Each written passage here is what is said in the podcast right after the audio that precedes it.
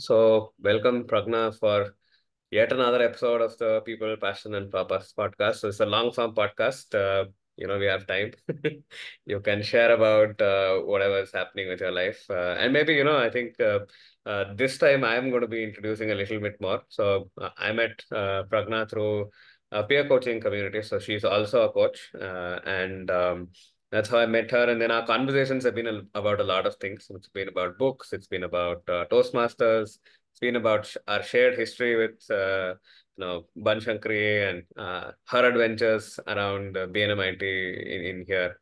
Uh, so I've, uh, you know, like uh, seen some of the uh, amazing things that she's got to do. And now she's also uh, uh, an author of an amazing book uh, around workplace productivity and workplace Uh, for people. So it's called Ace at Work. Uh, so if you've seen the cards, that ace that you see, that's how the symbol is. So I am very happy to have uh, another author on my podcast, Pragyna. So thanks for coming on board. Hi, Sunil. Thank you so much for the opportunity. It's always a pleasure to have conversation with you in, in this forum nonetheless. Absolutely. So would you like to show us our book? What is the book about? How are things with it? Yeah. This is the book. It's finally in hand. Yeah. Ace at Work. So fantastic. So yeah. Would you like to tell me a little bit about the book? So this book, uh, like the title is pretty straightforward, and you also mentioned it is about workplace productivity. The book explores ideas of nitty-gritties of career growth and fulfillment. Now, the idea behind this book is what I would like to share is I myself had this, and I believe other people around us also have it, is we have a very toxic relationship with our work. Like we have all come up in a, in a society where, you know, we go to school, we go to college, we get a job, we work, and that's life. And it has, this, it has been the same for me. So I have, I go to work, I do my work, I do well, and I, I felt like I'm doing well, I'm succeeding. But it wasn't until that I left my job that I realized how unintentional I was about my entire career. And when I'm realizing this about myself, I also see other people around me who are making similar kind of, uh, you know, mistakes, if I can call it that. And these have been learnings for me. And this book is all about a, you know, collection of these kind of learnings about things that I have done well in my career, things that I have not necessarily done so well, or I could have done differently, and things that I've observed, you know, with my colleagues and with my clients who come to me with their workplace challenges. So it's all about, it's not just go to work, do your work. It's not about follow your passion. Definitely not that. Uh, it's about finding passion in what you do and how do you actually succeed in doing that. Yeah. Mm-hmm. So fantastic. So I'd, I'd explore that book as well and, you know, uh, have a read. But uh, who is this, this book for? So uh, this book or any work that I do is definitely for mid-career professionals who seem to find themselves in a job for, say, around five years, and they say, okay, I don't have any more growth here, and I want to switch companies, right? So I feel that is very, very limited thinking uh, in what we do, because once you're in a company for five years, you have enough footing to actually grow there. If you feel you're stagnant, uh, then it is a time to relook. Without this reflection, if you jump your job, you're going to be in that next job for five years and you'll find yourself again in the same position saying, okay, I need to quit because I don't have any more growth. Mm-hmm. So growth is not internal to the job. It doesn't mean if you're in, in a company for five years, you will grow in the company. But it's about realizing that growth is something in the way we do our work. It's not about the time you've spent in the company or not about the kind of company you're in. Mm, fantastic. So what, what inspired you to write this book? I'm still at the book, but I'll come to other, other aspects of life a little soon. But the book looks uh, fascinating. So what inspired me to write the book is, one, a fellow author. Uh, so I had the privilege to be at a speakers boot camp in Puri, which was conducted uh, under the banner of Professional Speakers Association of India. Mm-hmm. So while I was there, I got to spend three days with amazing speakers, authors, thought leaders in the industry who are professional speakers and people who I look up to and, you know, who have been my mentors. And I got a signed copy of one of the uh, authors and participants of that boot camp, and he has been my inspiration to start writing this book because he signed in his book saying, uh, Peggy, I love your energy and I hope to buy your book someday. Until then, I kind of never took the idea seriously that I can write a book. Mm. But when he signed that for me and gave me, I was like, huh, is that even a possibility? You know, so that's where the seed started. And yeah, that was my inspiration. I think all, all, all interesting journeys begins with uh, somewhere somebody else uh, uh, trusting us with saying, yeah, you can do it. And then we ask ourselves, you know, like, can we actually do it? And that's when exactly. the uh, journey begins. Uh, so yeah, I think for me also, I had, I had one person share that saying, you know, whatever you're writing is, is fantastic. And I think he quit writing, or you know, he's not writing poetry anymore uh, while I continue to write. So he says, now I am better than him. And I, that was the best compliment. I'm saying, okay, if you, if you say the same thing, then I'm like, okay, fantastic. Like it, the, all this journey is, it's been worth it. Mm. And you were talking about a mentor and stuff. So uh, if, if somewhere, someone were to seek a mentor, what, what should they look at? Okay, so first off, a mentor, we need to understand, is not somebody who's going to spoon feed you. Mm. A mentor is someone who has done what you want to do or you aspire to do or, you know, even want to explore for that matter. So this is not somebody who is a teacher or, you know, who needs to know you really well. They just have to have, have walked the path that you want to go on. Number one. Number two, you should like that person. That's very important. Now, there can be multiple people who have done it. For instance, if you want to write a book, there are millions of people who have written books, right? Not everybody can be your mentor. But who is that person who connects with you more on a personal level? As in, I know this person is genuine. I know this person, you know, will help or will guide correctly. And we need to, of course, trust in any relationship. I think that's very important. You need to be able to have that trust and that respect for that mentor. I think these qualities are something that a mentor has to tick off. Absolutely. And I think, you know, uh... you'll have to like the person, and that's when you know things things will move, uh, and that's where chemistry becomes so uh, fascinatingly interesting. So this just uh, you know like an offshoot question. So what is your favorite subject uh, while you were studying? While I was studying, to be honest, I liked studying as a concept. Uh, I wouldn't say I enjoyed any particular subject. I studied, yeah. You studied. So any any adventures that you would like to tell us? And maybe even, you know, we start with, uh, how did this Peggy come about? Okay, so my name is uh, Pragyna Veniganda. So in Toastmasters, we give something called as an icebreaker speech. Mm-hmm. Okay, uh, where you have to introduce yourself. So um, in that speech, I actually started my speech once with, I took a spoon and I dropped it on the floor. And I heard this somewhere that... Uh, no offense, or please don't quote me anywhere, but I heard this, that Chinese people name their kids by, you know, dropping a silver spoon, and the sound that it makes is what uh, the name is. So that was something that was funny and it stuck with me, and I kind of played uh, with that. And I said, I think my father dropped a spoon and it made the sound Pragyna. He named it, named me Pragyna. And uh, I always thought, did my father hate me or something because he gave me such a complicated name, which people can't pronounce or remember. It's not a very easily recallable name. Uh, so people have butchered my name left and right in all languages and accents. So I think just a common, simple thing is Peggy. Uh, my sister called, used to call me Peggy when I was a kid. Uh, I think that just stuck. Yeah. Oh, okay, okay. So that's how it is. So there's usually an etymology behind every... every pet name uh, or every name that comes along. So I was curious about it. Just my sister and cousins, when I was younger, they would call me Peggy. No, the spoon story was uh, very interesting. Yeah. So we'll, we, we'll have to have somebody from China collaborate saying, is, is that how they do it? Is that true? Yeah. I would like to validate that also. Oh, amazing. So, yeah, you know, like you, you brought about that space of, you know, childhood, you brought about that space around Toastmasters. Which one would you like to, you know, uh, tackle first? I think my childhood is very short and sweet. Uh, I had been a very, you know, peppy little girl brought up in a lovely neighborhood. Uh, I had, I mean, I don't have too much memories of it uh, as, you know, made pictures, of course. But uh, my parents tell me that we used to live, I mean, I know where we used to live, in a colony. And... Uh, My, I used to just go to random people's houses, and that's how I was. Even if I know them or not, I would go. My sister would come on the road and, you know, sh shout, Peggy, Peggy, like, where are you? And somebody would come out and say, hey, she's in our house. So that That's how my childhood had been. So I've always been very outgoing, very bubbly, and had a very happy childhood. Yeah.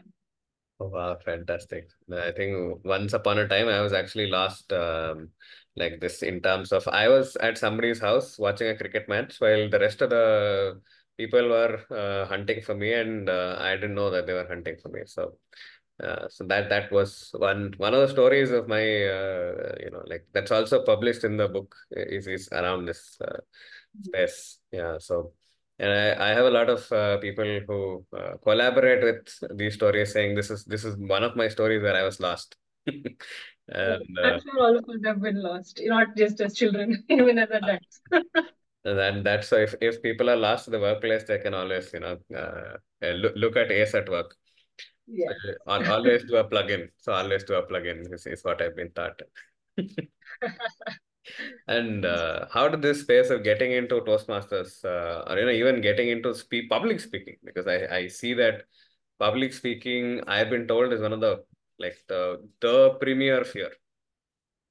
I can put it that way. I think from my schooling, uh, I have ex I've been into public speaking, and uh, I have a very strong memory of one particular instance, uh, which kind of gives me the confidence to speak also. So we used to have this pick and speak competitions at school, right? So basically you pick a chit and whatever is written on it, you need to speak about it. I still remember, I think I was in ninth standard or eighth standard at, at that time. And I went, I picked up a chit and I stood on the stage and I looked up and nobody was actually listening. Like people were chit-chatting or whatever, and nobody was even looking at me. So I don't know what happened in the moment, but I just shouted, "Good morning, everybody," like really loudly. Everybody startled and I had all their attention. And my topic was, Charlie Chaplin was a, is a serious topic. Mm-hmm. Okay, and I spoke beautifully about it. I don't know where these ideas came from or thoughts came from in that moment, but I did. And I loved the euphoria of, oh my God, the thoughts just flew into my mind. And I have noticed this time and time again. Every time I'm on the stage, I seem to lose myself. I seem to, uh, you know, literally not be in my physical being, where words are coming, thoughts are coming, but I'm surprised at how did I connect these two points and, you know, say this in that moment. So I think it's just the feeling of that euphoria that sticks with me since uh, I'm on stage, and that's why I love it. And it was... Uh, I think in my first job where Toastmasters uh, came into my life, that's when I knew, okay, Toastmasters is a thing and it existed. Uh, it was uh, a corporate event. So there's something called a Speechcraft program, which is like a five weeks program. It's like a mini Toastmasters uh, mm-hmm. session. So uh, the H R or somebody in the company had organized that, and I joined it at that point. And of course, I joined it with my friends. We thought it'll be a cool time pass at work and we can skip, you know, some meetings. And uh, we did join it, and I loved it, obviously. And uh, since then, I have been wanting to join a club, but I just never, it just didn't happen. Uh, when I got married, came to Dubai, I knew it was a new place, new city. I did not know anybody except my husband. So I was like, okay, I need some friends. So I just looked for Toastmasters. I found one very close to my house, and I went and I joined that day. Yeah. Mm. So how's and that was experience? Seven years ago, yeah. Sorry? Oh, that was seven, seven and a half years ago, yeah. Seven and a half years ago. So you've been a, you've been part of the Toastmaster space for seven and a half years. Yes. Mm. So how's how's how's that experience? Uh, maybe for those who may have never had an experience of, you know, either visiting a, a session or being a part of it. Uh, yeah. How does it work? Okay, so in one word, Toastmasters is life changing. Okay, that's two words, but yeah, life changing. So I think Toastmasters, uh, for those who have never heard about it, is a community where people come together to build their public speaking and leadership skills. It's as simple as that. But what do they do in the sessions? They come, they come prepared with some speeches, they come speak impromptu, they get evaluated, they uh, have various roles that they participate in in the club, and they actually have a formal meeting with, you know, specific rules and guidelines and everything given to them. And it's a very participative, exper experiential program. So where people come voluntarily, and it's a lot of fun. Mm.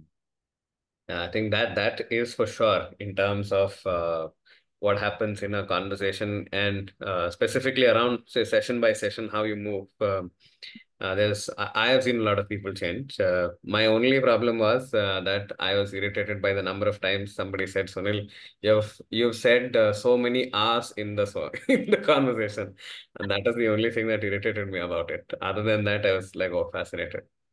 Yeah, actually, the R counter is a role that somebody plays where they count the number of filler words we use, the R's, the ums. Yeah, yeah. I know what you mean. I, I, I think that that would be a job that I'd be horrible at. Uh, e even if I read your book, I'd still be horrible at that, uh, that aspect. Um, but you were sharing, I think one thing that really fascinated me was that you said you, you know, when you are doing a public speaking, it's not Pragyna uh, that, that's speaking. Uh, there's, there's something else. Uh, there's a different level of flow. Uh, uh, how how how is that? Would you like to describe that uh, a little in detail? I think that was something that fascinated me. So I think that's something I don't fully understand myself at the moment. But uh, having read books about uh, the flow state and understanding how our brain functions, how our body functions, it's more about you being in a situation which is slightly challenging but not overwhelming for you. Mm-hmm. Uh, and at that moment, you know, you are in a state where your mind is actually functioning fully. And it there is a challenge which you want to overcome, and you're in that state, and your brain actually connects. The neurons actually click mm-hmm. across your brain, and then you get into this flow of ideas just start coming to you. Yeah, so I think neuroscientifically, that's what happens when I'm there, because I enjoy speaking and I'm there. And public speaking, no matter what people say, even if the best speakers of the world, I'm sure they'll tell you it is scary. Uh, there are always going to be those butterflies in your stomach, and you're going to be nervous, and your heart is going to beat fast. Your palms are going to get sweaty. It's just that we learn how to control that a little bit. And uh, yeah, when you actually see it as a fun challenge, you want to do it. Yeah. Yeah, I think uh, um, the, the people who have figured out public speaking will look at it as a fun challenge. People yeah, who yet figure it out, uh, and, and they'd have a very separate uh, space. You know, and uh, for me, I, I was somebody who was, uh, like, first time I was in front of a mic, I think I was shivering. And I think now people have people will shiver when I am on the mic. So, so I, I am yeah. not disregarding the fear. I mean, it is one of the highest uh, fears nice. people have across the world. Uh, public speaking is not easy, and it takes a lot of practice. It takes a lot of courage. Yeah. Amazing. No, I think so. You you you have been part of Super Speaker contest, if I get the name right. Um, so you're uh, among one of those very strongly qualified uh, in in terms of different rounds of uh, public speaking. So how does that work? Uh, in terms of, you know, what, what in, in terms of your passion, in terms of how that happened? So uh, Super Speaker is a journey which uh, Success Gyan conducts. So it's an annual, it's kind of a reality show to find the best motivational speakers of the country. So it's different rounds of filtering. They give you uh, different tasks and challenges to perform, and you, you know, uh, speak, record videos, upload, uh, different kind of things happen. Uh, yes, I was actually very excited when I made it through some of the filtering rounds, and I went into the highest. I think I last round in season three, I was in the Super five hundred of the country. So I think that itself was a big achievement for me. I did not take it beyond that, but it's okay. I think the learning experience was what mattered. There is a lot I, I still need to improve on, and I totally understand that. And I think that's something that I would love to work on, and I, I am continuously working on as well.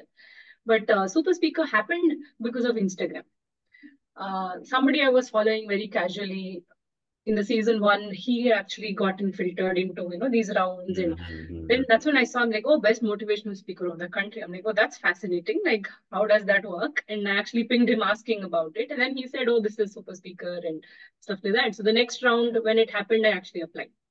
And uh, it's funny that I actually applied literally uh, two minutes before the deadline. Because I was so unsure. I'm like, am I good enough to, you know, I know I can speak, but am I good enough to participate in contests, and especially contests that are going to determine the best motivational speaker of the country? So I thought that was a huge thing, and I hesitated so much to record it. But yeah, literally the last two minutes I submitted my application. Yeah, I think uh, any any place we are questioning ourselves, somewhere uh, beyond that is actually the place we actually uh, have growth. So, uh, am I good enough is usually uh, a lot of. Uh, I think everybody goes through that that phase, uh, and only after. Uh, so my my mantra is you. If you you you try, you find out that you're not good enough.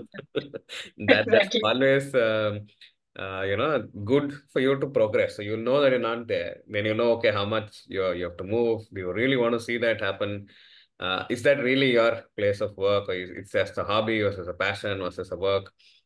Uh, but if you pass, and you pass better than you know, like pass with all the rainbow colors, flying colors, whatever, then you know you, the world cannot be stopped. Uh, you are an unstoppable force. So a choice between totally. finding out and uh, finding out you're not good enough versus finding out you're way better than good enough already. Absolutely. And I think something you said, which is very powerful, is actually lets you know what your motivation really is. Mm-hmm. That's so true, because we tend to start things, do things because somebody else told us or because something happened or, you know, somebody pushed us into this. Mm-hmm. But if you're not in it, because you want to be in it, you will not succeed, mm-hmm. no matter what happens. Yeah. You will not succeed. I think I have, you know, there are there are some parallel stories uh, around that in terms of my passion towards writing came very early. Then I got into the engineering works and engineering. I think I I went through engineering not bad. I, I, had, I had good marks. I knew the concept, but somewhere my heart was not inside that uh, place. I loved solving challenges. After solving challenges, I'm like, if you had if you had me ask me to write an exam, I'd grudgingly write it, get decent marks, but I don't think my space was there. It took me around eight years to transition out and then get into coaching. Mm-hmm. uh, and that segue is perfect for what made you transition out of, say, your career into uh, coaching, into all that you do now. Absolutely. That's in, that's exactly a parallel. Uh, same thing here as well. Engineering happened, you know, job happened, all of that happened. And then, yeah, I think it took me ten years to, you know, make that transition. But yes, the segue for me was motherhood. Uh, that was where it was like a question mark. And Sheryl Sandberg's words from Lean In book would keep echoing, saying, uh, if you have to leave a kid and go to a work, the work better, better be worth it. You know? So mm-hmm. that entire quote or the lines hit me the moment I had to actually leave my month's baby in a daycare and go to work. And then I was really questioning myself, saying, is it worth it? Is this job really what I want to do? And when the answer was a resounding no, that's when I was like, yeah, okay, I'm quitting. It wasn't an easy decision, of course, for somebody like me who has been associated with work. And so, you know, this is how we most of us are. It's an, so when we say, okay, tell me about yourself, the first thing we talk about is our work. Where am I working? Where am I working? It's either your job title or your company or, you know, or what you do, but it's always about work. So that's how much we all are, you know, tied up to it, but we don't see how much it impacts us. Absolutely, yeah, absolutely. An easy average, you spend you spend sixty percent of your adult work at, at office. Uh, absolutely. Even and, more than that. Uh, uh, general average, I think sixty is a bare minimum. I think your lower threshold is sixty. uh, so if you're C E O, C F O, C T Os, then I think yeah, four hours, five hours sleeps, and then you know, uh, then then the headlines will be seen that somebody is not well. Because they pushed their bodies to such a large extent. Uh, and, and also, you know, like kudos to, you know, you taking that decision, saying what's worth it. Uh, and your office or work be better, be worth it. I think that that's something that I think everybody should look at, irrespective of possibly uh, parenthood or uh, anything else. Um, uh, because we've we've been programmed to look at, uh, say, something for the body and uh, the soul, and something for the heart, something for the mind. So there, there's a, so much of, you know, like uh, siloing that uh, there's, we don't even look at one thing that actually solves whatever is, is good for the stomach, good for the heart, good for the mind, good for the hand, and good for the body. So we don't look at something like that. And once something like that happens, the entire entirety of your body, entirety of everything is at synergy. And that's a different feeling. I, I hope, you know, you have uh, similar experiences. If not, then also I'd like to hear. No, absolutely. I totally agree with you. And I know you have been in this transition too, and you have also made that decision to, you know, switch careers and move. And it's not easy, is it? It's a lot of, you know, uh, resistance, not just from ourselves internally, but also from people around saying, are you sure you want to do that? There's a lot of judgments and questions that pop up by other people. But most of that happens internally. More than what other people say, it's about what you say to yourself when you make such decisions. That's what matters.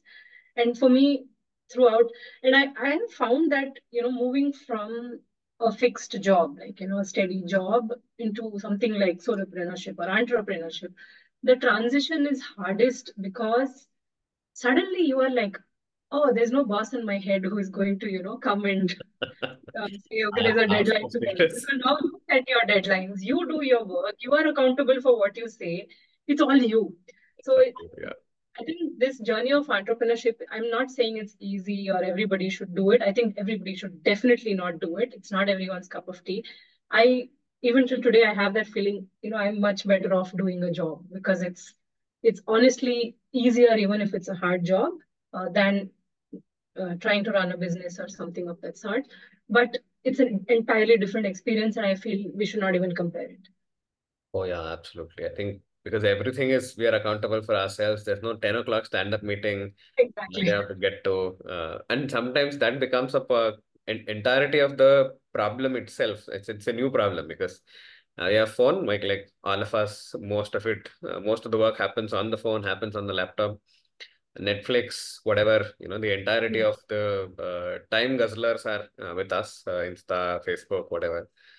And mm-hmm. suddenly, you know, blink and it's, it's already two o'clock. Uh, that would have not happened at office. Correct. So that's, and that's right. Really so, everything is different. So I think it's a test of who you really are, you know, test of your uh, discipline, your thoughts, your beliefs. And it's a very hard test. Yeah, and then if you enjoy that test, I think it it, it becomes easy. Uh, it, that that's mm-hmm. the entirety of it. Uh, and you know, like as much as there is glamour, I don't think there's glamour. Yep. True. Yeah. The entire thing, you know, follow your passion. It's follow your passion. I think it's very overrated. and and the thing is, maybe you know, it, it's not. We don't tell our stories because I think that that's the that's the space.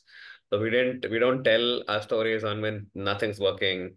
We don't tell our stories on, you know, how we had to pivot, we had to prioritize, we had to, you know, let go of certain aspects for a larger purpose, a smaller gain.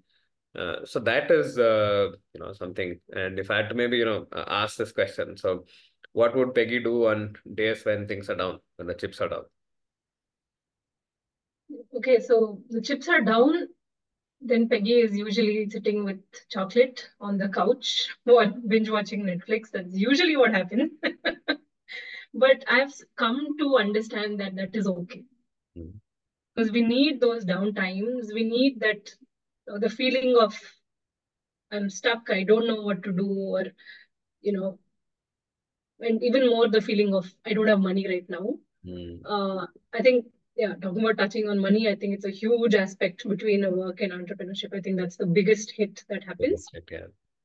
And uh, yeah, in those days, it just happens. In those days, you get all these thoughts of, oh my God, what am I doing? Why am I doing this? And, you know, I go through that spiral every single time. And then at one point, it's just about, okay, fine, let the spiral happen. And you can't go any further down, right? So that's yeah. when you will bounce back up there. It's just about giving you space, I guess.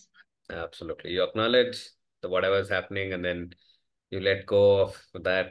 Somewhere we are like, oh, this is this is happening to us. Uh, and uh, I think we're blessed in, uh, at least both of us, in terms of knowing that we are coaches. Uh, so sometimes the coaching mindset works works with us. Mm-hmm. And then we're able to move uh, forward.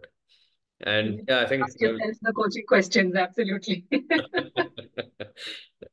yeah, coaching about that. Will also get us get us into it. So, what makes it important for you to sit down today and mull over this uh, entire aspect? So, yeah, and also maybe you know I've asked you about what happens on dark days. Uh, how's how's the uh, you know the feeling when you're really excited about work? We're excited about the impact that you're able to create through coaching.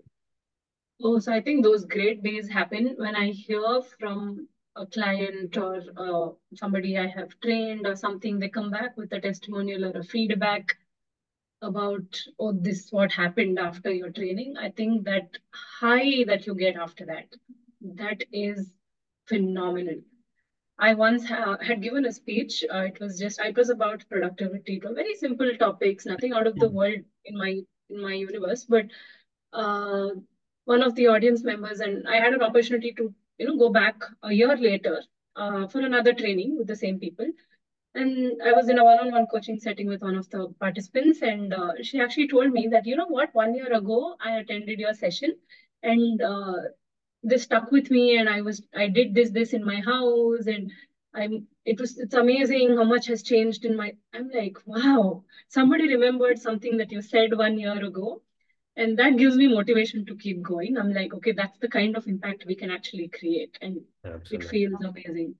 Feels amazing. Absolutely amazing. And, you know, like through this podcast, whoever is listening, so in case you have uh, had somebody inspire you, you know, with, with something that they've shared, something that they've done, something that they've enabled you with, uh, I think, you know, today's twenty-ninth February that we're recording it. So once in four years, so you can always, uh, you know, let them know that they've actually done something that uh, has made a difference to you. Because sometimes uh, that's something that can amplify and catapult their presence to more and more people. And uh, yeah, I think uh, that would be uh, a good place for us to, you know, like look at this podcast. We've gone close to uh, thirty-five plus minutes. Uh, so and, and and for you, I think for somebody who's a public speaker, thirty-five is is uh, is almost the beginning. So we, we're not even started on the podcast. Yeah. So is there a question you wanted me to ask uh, you that you wanted to have uh, to share? Uh, not a question, but I would just want to follow up on the statement that you just said. Uh, it's so important for us to acknowledge our wins and be grateful for the people who have played a role in it. And I think I am somebody who has not had not been doing that. And if I win, I would be like, yeah, okay, fine. You know, it's okay. Uh, that's it. And oh, I just got lucky. Or we tell ourselves these hundred things that we actually don't own up to our accomplishments. Uh, that's somebody who I was. I would do that a lot. But then I actually I started realizing that if every win, no matter how small or big it is, there are a lot of people around you who have had something to do with it. And we need to reach out to them, go back to them saying, hey, you inspired me. Hey, thank you for just pushing me, or thank you for saying the right thing at the right time, or whatever it is, you know. And I think it makes us more human. It makes us more connected. And I just wish more people did that. Oh, yeah, absolutely. Absolutely. And then, you know, just just so that uh, uh, I let you know, there's something like that that I'm planning, uh, hopefully soon, uh, beginning of March, uh, that enables people to say thank you and acknowledge uh, mm-hmm. transformations that has happened because of uh, whatever, whatever acts of kindness. Uh, I'm planning something like that. Uh, hopefully it gets uh, amplified and gets big, uh, not for my own purposes, but, but, but for making the world a kinder place. Amazing. Another of uh, Pungi Dasa's sessions, and I'm looking forward to that. Yes, yes, yes. Thanks, Peggy. Thanks for your time today. And, uh, you know, uh, I'll be always happy to do another podcast uh, whenever you write another book, whenever you write, uh, whenever you have more stories to share. I think this, this platform uh, with you uh, would be absolutely open, and I'd be happy to host uh, you again uh, and again. It's my pleasure entirely, and our conversations, no matter where, I think have always been enriching and fun. Yes, yes, yes. So, yes. Yeah, time close. Last conversation, I think, went for two hours. Yeah, absolutely. Yeah. We were just wanted to meet for a coffee, and yeah, I think it became dinner after. Fantastic, then. So thank you. See you then. Take care. Bye-bye. Thank you, Sunil. Take care.